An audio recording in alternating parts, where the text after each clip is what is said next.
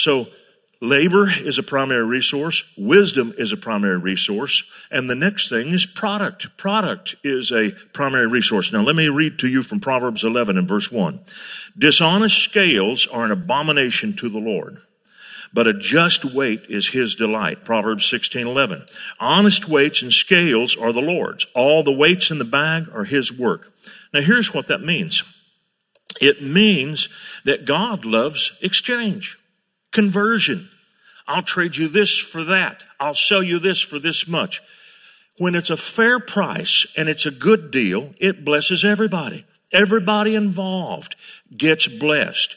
When you walk away from a deal that is fair, you're very satisfied. The odds are you're going to go back to the person that you got this deal from because you see that they are trustworthy. The guy who tries to gouge you or he sells you a car where he was able to cloak a problem with the motor. You're not going to trust that guy ever again. He may have made a little bit more money in this exchange but he is killing himself for the future.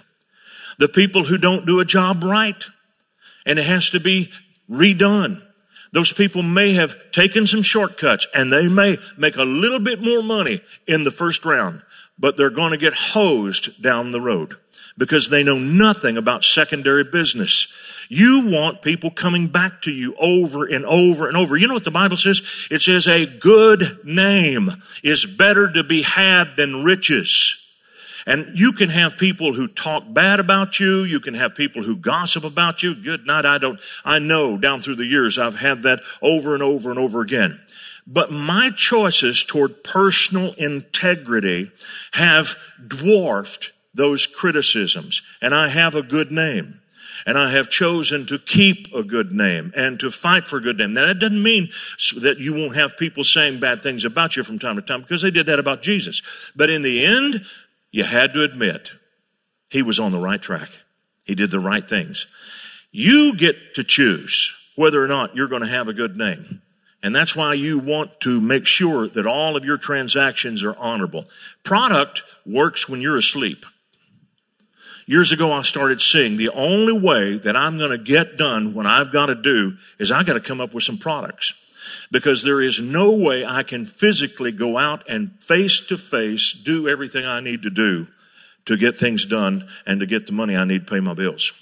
God called me to publish a curriculum that was $50,000. My salary the previous year was 10. Five times my annual salary I've got to come up with.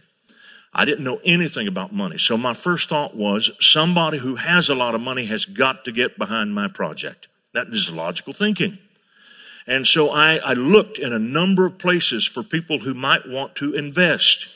And I could tell God gave me no favor with any of them. There were none of them who had any interest at all in investing in my project. I was hurt. I felt cheated. I felt it was unfair that God gave me an assignment that I couldn't possibly do. I, I felt like that I had been given a car, but somebody else had my gas pedal and someone else had my steering wheel. And it's a very frustrating place to be and All frustration comes from the devil. And he loves to put you into boxes. And when you think somebody else is controlling your destiny, you resent that person and you have your attention on the wrong thing. You're like the bull in the bull ring. He's chasing that stupid red cape. The red cape is not your problem. It's the guy with a little ponytail. Hook him and your problems are over. And if we're not careful, we get our eyes on people and we think this guy's, and, and, and guess what? It's very possible that people are not doing you right. It's very possible that they're not cooperating with your financial future. That's very likely. But they're still not your enemy. The greatest threat to your success financially is in your own thinking. And when you begin to think in a liberated way, with my God, there is always a way for me to get around this. I haven't found it yet, but I know I'm going to find it. I had been invited to teach at Rhema Bible Training Center. I taught a class on children's ministry. I taught it four times a year. And I had to come up with a plan and a syllabus to teach these people. 12 classes, 30 minutes long. And so as I got into that, I began to realize, wait a minute. There are people all over America who are not coming to this Bible school who need exactly what I'm putting out in this Bible school. And so I have something of value here. I've never thought of it as being valuable, but it is. And I know how people think. They are given responsibility for a Sunday school class and they don't know what to do. And they're on their knees praying to God, God, show me how to teach kids. They will pay a reasonable amount of money for instruction on how this works.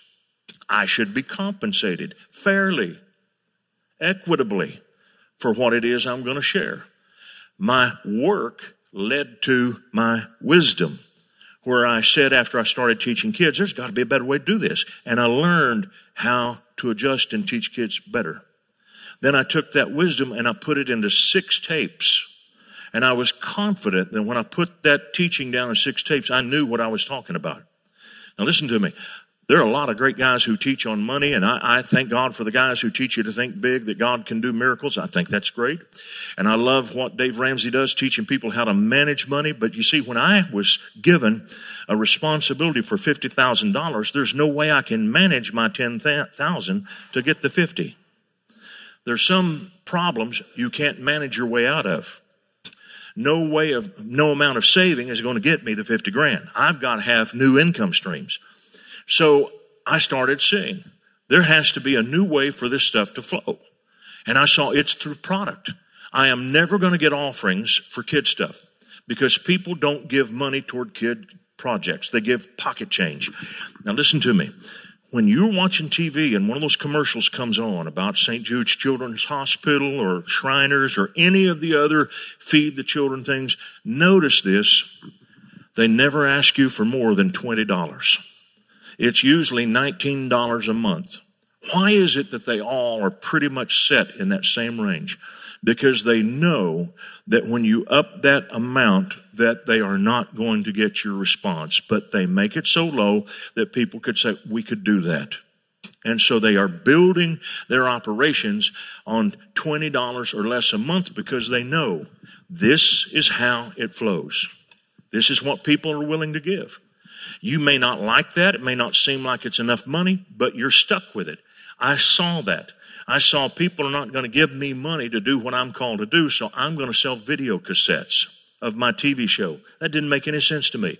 I am broadcasting the Gospel Bill Show all over America for free, but I'm also going to sell a video club where you get two VHS cassettes once a month for $14.95. And I thought people won't do that, but they did. They did it in droves. I had a product. And I had thousands of people who bought those cassettes. And the way we did it is I'm only going to sell this one time. You sign up, you pay a fee. From then on, we're shipping it to you. Until you tell me to stop, it's coming to your house and we're billing your credit card. But we're going to put the burden of stopping on you. We're not going to call you every month. You want it again next month? Too much labor and all that. We only handle a bail one time. You with me? See, I learned all that stuff. Take advantage of where you are. I don't care how basic your job is. There's something valuable that you can carry with you into your next assignment. And so we created product. God loves product. That's why he says a good scale, an honest scale of fair trade, God loves.